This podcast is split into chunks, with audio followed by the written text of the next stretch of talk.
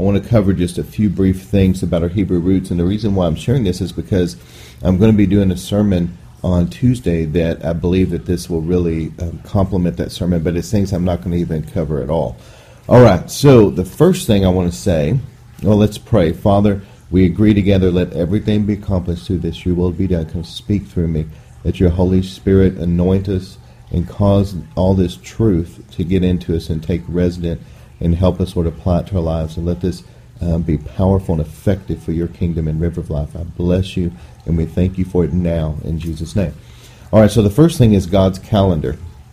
It's very interesting. I got my notes over here, so I'm back and forth, okay?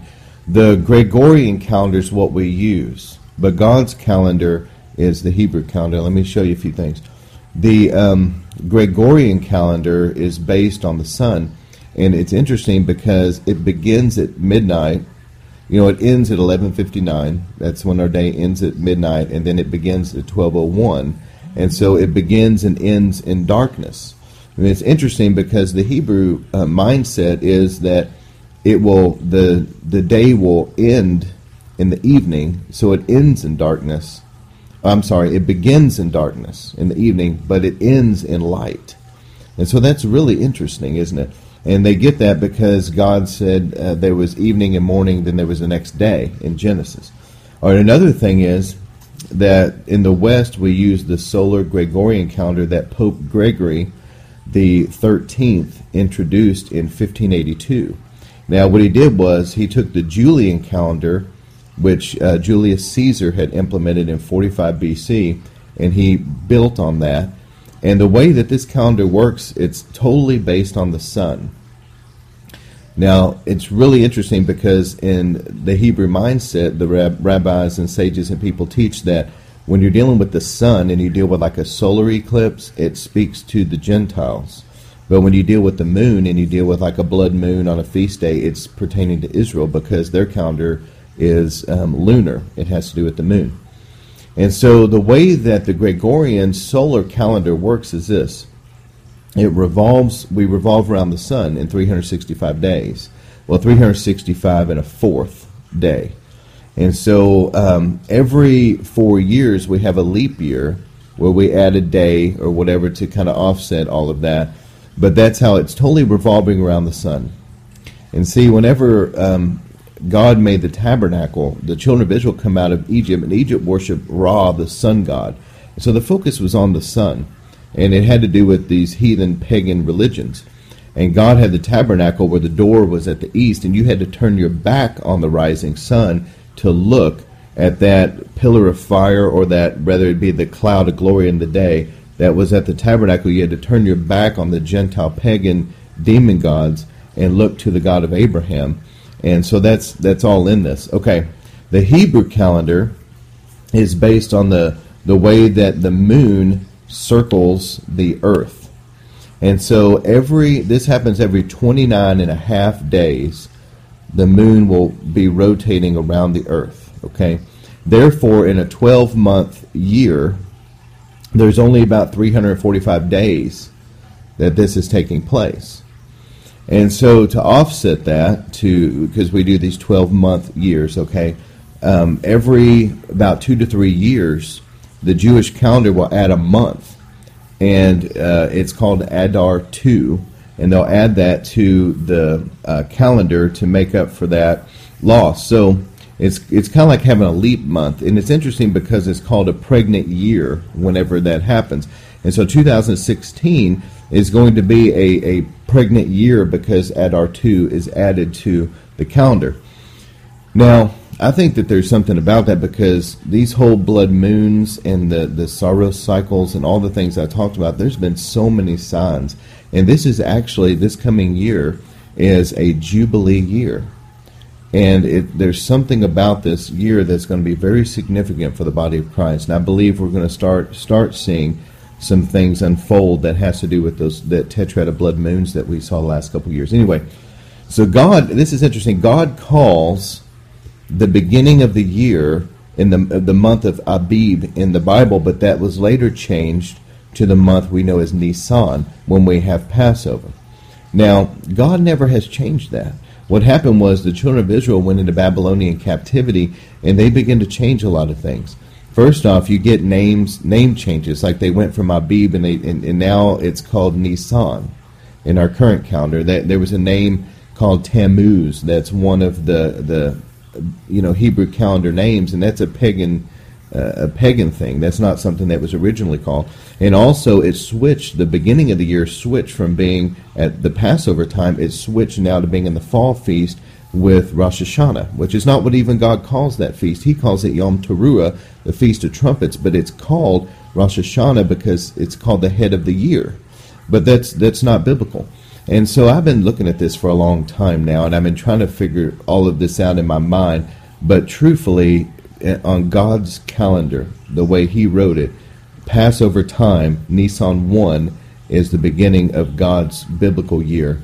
And then two weeks later, we there's Passover at the full moon time. And that's how God wants us to begin our year by purging all the leaven out of our lives, coming under the blood, really consecrating ourselves. So this year, sometime close to the Passover time, um, in you know March April time frame, I'm going to have some kind of a a church partial fast, and we'll have another time where people can consecrate themselves, and, and we'll do like a baptism and stuff like that. And of course, we'll have a Passover Seder service as well, just so you guys know. All right, and then here's what I really wanted to get to was the Talit. So I tried to filter through all of this because I know that there's so much information with the Hebrew roots. And to be honest, it's important that you know this. Not everything is, is good. There's some belief systems, there's some traditions of men, and there's some things in there that's religious and it's and it's not necessarily a good thing. But there is a lot of good that you can draw from this though. And I believe that the talit is one of those things. So here we go. In Numbers, God told Israel to make a garment that had four corners and it would have these tassels. The corners are called the kanaf, and usually they're decorated like this. And attached to all four corners, it will be what's called a tzitzit, which is um, a tassel. And you can see on this, I'm going to try to hold it one hand, that there's going to be five different knots going at one, two, three, four, five, and it represents the five books of Moses. And there's going to be four spaces with different knots that represents the uh, the name of God, Yud He Vav He. And the way that all of this is tied and, and done, it, it, it symbolizes the 613 laws given to Moses. so let me read this to you Numbers 15, starting in verse 37. The Lord spoke to Moses, saying, Speak to the sons of Israel and tell them that they shall make for themselves tassels. This is the tzitzit, okay, on the corners of their garments through their generations, that they should put on the tassels of each corner of the cord uh, a cord of blue. Now, this doesn't have that. Okay, a lot of them don't. I do have one that does have one strand of blue through it, which is, you know, more accurate. But anyway, it shall uh, be a tassel for you to look at with your eyes and remember all the commandments of the Lord so as to do them and not follow after your own heart and your own eyes, after which you played the harlot, so that you may remember to do all my commandments and be holy unto God, for I'm the Lord your God who brought you out of the land of Egypt, and I'm I am the Lord your God. So the word there that they use in Hebrew that you look upon, that you see this, is the same exact Hebrew word that was used when the children of Israel went into the land to spy it out, and they looked upon the land. They saw it, but they came back with an evil report. And so a lot of, of teachers will say, well, what that is, what this is, it's for them to look upon God's commandments and to quit rebelling against Him like they did in the past. So it's kind of like a WWJD bracelet or something that somebody would wear to remind them to to live a righteous life. So that's the purpose there.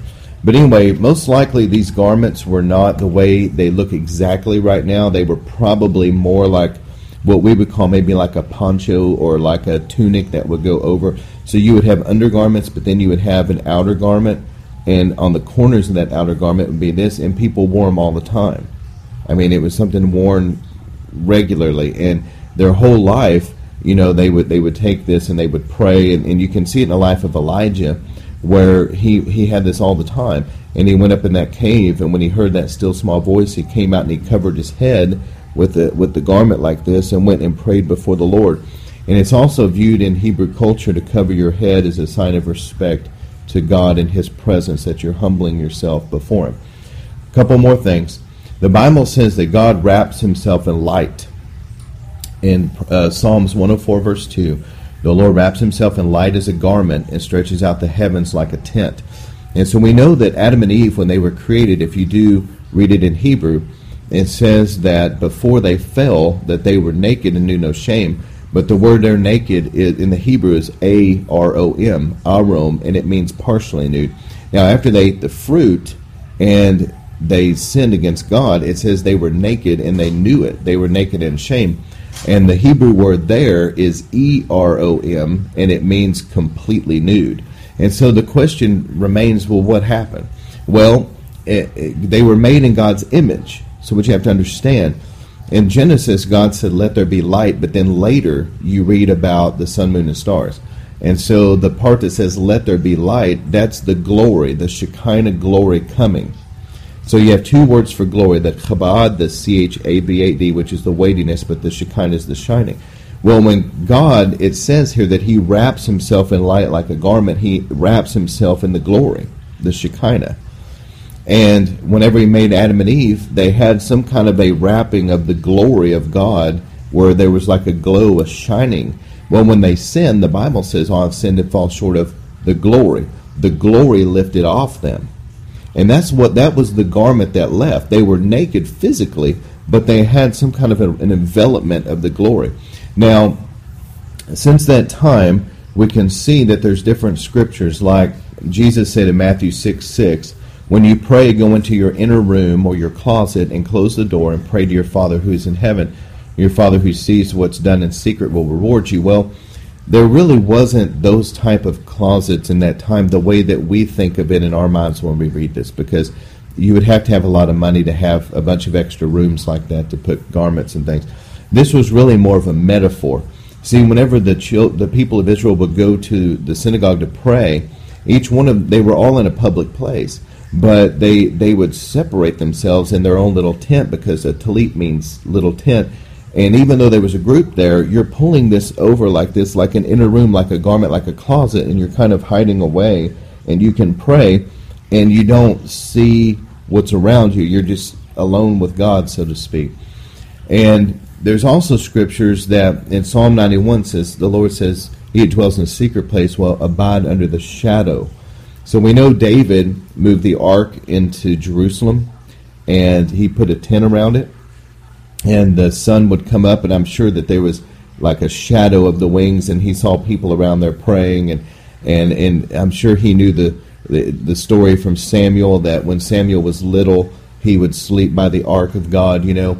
And so there was this overshadowing of the wings, but also it's a reference or a metaphor to the talit, that there's an overshadowing of God's presence. So in the spirit realm, I know that we're wrapped in the presence of the Lord. We're supposed to be. We're wrapped, we're enveloped in His presence. The Spirit of God lives in us, but He's also upon us.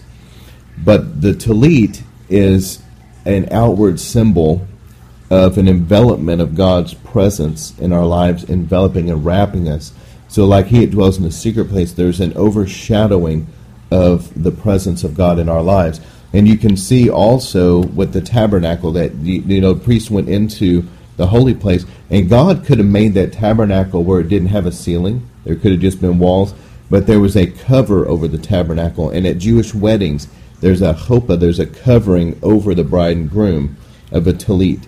And when God appeared to Israel at Sinai and gave him the law, the Father married himself to Israel underneath that chuppah of his presence that was overhead and the law that was given was that ketubah, it was an agreement between the two of them as they got as they entered into a marriage relationship.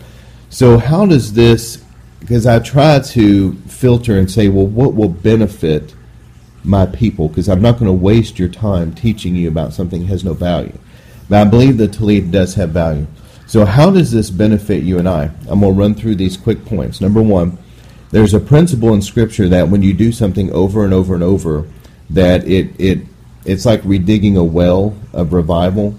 Um, it also is persistent prayer that opens the heavens. Now, let me use a flip side. In the occult world, there's a there's a, a teaching of egregore, which means Like you could take some little little demon god and keep praying to it, and have others keep praying to it, and keep doing over time with more and more people, and it begins to really grow and take a life of its own and become an entity and a power. Uh, and that's what's happened in Islam. You know, Muhammad went in and took this little Allah demon god, which was, was just a crescent moon little god in Mecca among many gods. But he said, well, this is the one true God. And he forced everybody to kill him if you didn't worship this God. But over time, as all these people began to pray to and worship this demon god, it took on a life of its own. Now there's a principality there, and it's a stronghold. All right, that's an, an evil example, but in the spirit, as we keep being persistent in our prayers, we can begin to see an open heaven. And let me give you some things here. When I come into my personal prayer time, I usually pray right here at home, and I have, you know, a prayer shawl, and I have this area, and this is where I take communion and I pray. I can sit here and I can already feel the presence of God because I pray here every day and there's an open heaven here. There's a there's a presence, a tangible presence here from just being consistent praying here on a daily basis. All right, there's also Jesus when he ministered, he had healing in his talit. And the Bible says the woman with the issue of blood crawled through there and grabbed the corner of his garment and grabbed hold of that and healing flowed into her, but there was also other references where Jesus had a talit and people touched it and were healed in the book of Mark. And see, what happened was Jesus. Well, let me tell you a story real quick to make this point. So, I was one time I ministered, and I was. Uh, it was a powerful night, and, and, this was out in East Texas. There was an angel actually I saw uh, that went with me in this meeting. It was a real powerful night, and there was a strong anointing. People were delivered and healed. People all over the ground. This was uh, sometime in probably 2003 or something, uh, 2002. Anyway, after that, the next day I woke up and man, there was such a backlash of oppression against me. And I was praying, but it was it was difficult. I was having to press through. And as I was praying, I heard the Holy Spirit tell me, said, I want you to put on the shirt you wore last night when you ministered under that mighty anointing. And it's kind of weird, you know. But when you're by yourself praying, you don't care. And so I went and I, and I pulled that shirt out, and it was uh, like a T-shirt and then another shirt. But I just put the T-shirt on and when I did, that same anointing that I ministered under the night before came on me really strong. And that gave me like the strength to kind of break out and in prayer and press into God. I believe that that's the message of the Talit. That as you're continually praying and using a prayer shawl, whether you wear it over your head or like a blanket or whatever, there's a tangible presence, an anointing that's getting into this that you're doing something every day over and over, and it res- it's like it's taking up residence there, the anointing of God. And Jesus did that. There's no doubt that when he was given his his talit at his bar mitzvah, he used this thing his whole life. And as the Holy Spirit came upon him in great power after he was baptized by John, and, and he was praying, that anointing was getting in this this talit garment, and he was using that to pray for the sick, and they were healed. So um, Acts chapter 19, the Apostle Paul, it says that extraordinary miracles took place, that, that handkerchiefs and aprons, garments that touched him under the anointing, that anointing was getting in those garments, and they were going and they were throwing those garments on sick people that were being healed and, and people that had demons, and the demons were leaving. But there was somehow a transference of the anointing that got into the garment. Also, blessings. Talit, the talit is used for um, speaking blessings, that you cover others when you speak a blessing over them, or you yourself are covered when a blessing is spoken over you. And I believe that these blessings and these this anointing and these prayers, as you're doing this over and over and over, it's like your little personal tent is being saturated with the presence of God and an anointing and a blessing that that is affecting the atmosphere where you pray. Um, I hope I'm doing a good job explaining this. It's a little bit deeper. But here's the last couple of things. I had a friend of mine who's a pastor. Some of you know him. He's been in ministry for, you know, probably 30, 40 years at least. But this traveling woman came through and ministered at his church is really powerful. She gave him a talit, and he began to use this some in his prayer time. And he said he was at the church, and he would keep in his office because that's where he prayed. And he said sometimes when he really had something serious going on, he said he would put on the talit, cover his head, and he would pray, and he was sitting at his desk, and he would write down the prayer request, and he would really pray. And he said when he did that, he said every time he would do that, he said those prayers were answered. And he was telling me all this, and I thought that was really neat. Another thing is Toronto, back from the Toronto revival, probably around 2000 and 2005 timeframe, they began to really put an emphasis on soaking in God's presence. And they were selling these little kits that had like a worship CD, had like a little pillow for your head, and had a blanket. Well, the blanket, in essence, was acting like a tallit. And see, what was happening was people would soak in God's presence for an hour or something, and they were doing this on a consistent, regular basis using that blanket, and that blanket was getting an anointing in that blanket, and it was as though, spiritually speaking, they could really tap into something when they prayed. Um, and then the last thing, I heard a, a, preacher say this, and I really like this. He said when he uses a prayer uh, tallit or prayer shawl, he said he'll he'll you know wrap up in this, and he said to him it's like God, the Father, is just kind of giving him a hug with God's presence. You know, he remembers the blessings of, that were in the Scripture of you know God's manifest presence enveloping you, and he felt like God was just giving him a hug or something. And I thought that was pretty neat. But anyway, um, in traditional circles, there's a blessing that's spoken when you put on the tallit. You don't have to do this, but if you wanted to in Hebrew, it's Baruch Adonai Eloheinu melech haolam, and then it's Asher Kiddushanu B'mitzvotov. And then the last part is Vetivanu Lehitatef Batziti. And all it means is, Blessed are you, Lord our God, King of the universe, who sanctifies us with your commandments and commands us concerning wrapping with the tzitzit. But you could just simply say, Lord, I bless you and thank you for the tallit. And I thank you, Lord, that I'm wrapped in your manifest presence, your word, your promises. And as I look at this, I remember your word and and just put this thing on and pray. Again, whether you want to wear it over the head, whether you want to have a blanket, I'm just giving you this because I feel like that it does have some spiritual um, advantages in your life that it will help enhance some things in your personal prayer life, and not to mention you you pray. And there's a resident anointing and presence in this tallit. And maybe you've got to travel out of town. You're in a hotel somewhere. Man, you can pull that tallit out and wrap up. And even though you're in a totally different environment, that presence that you carry with you, um, it will help enhance your prayer life there. So, and the last point is this: you know, I take the Lord's Supper here when I pray every day, and I can see now we're the temple of the Holy Spirit. You know, and so when I'm taking communion, you know, you cover up like this, and here you are like this taking the Lord's Supper, and it's the same as in the biblical times when the priesthood would go into the tabernacle they were underneath that Mishkan covering of the tent, and they're at the table of showbread, and they're taking the Lord's Supper. It's the same thing. You're, you're entering into the presence of the Lord. Well, anyway, hopefully this was a blessing to you guys and you learned something from this. This is going to really work well with my sermon that's coming up Saturday. God bless you guys. Y'all have a wonderful day.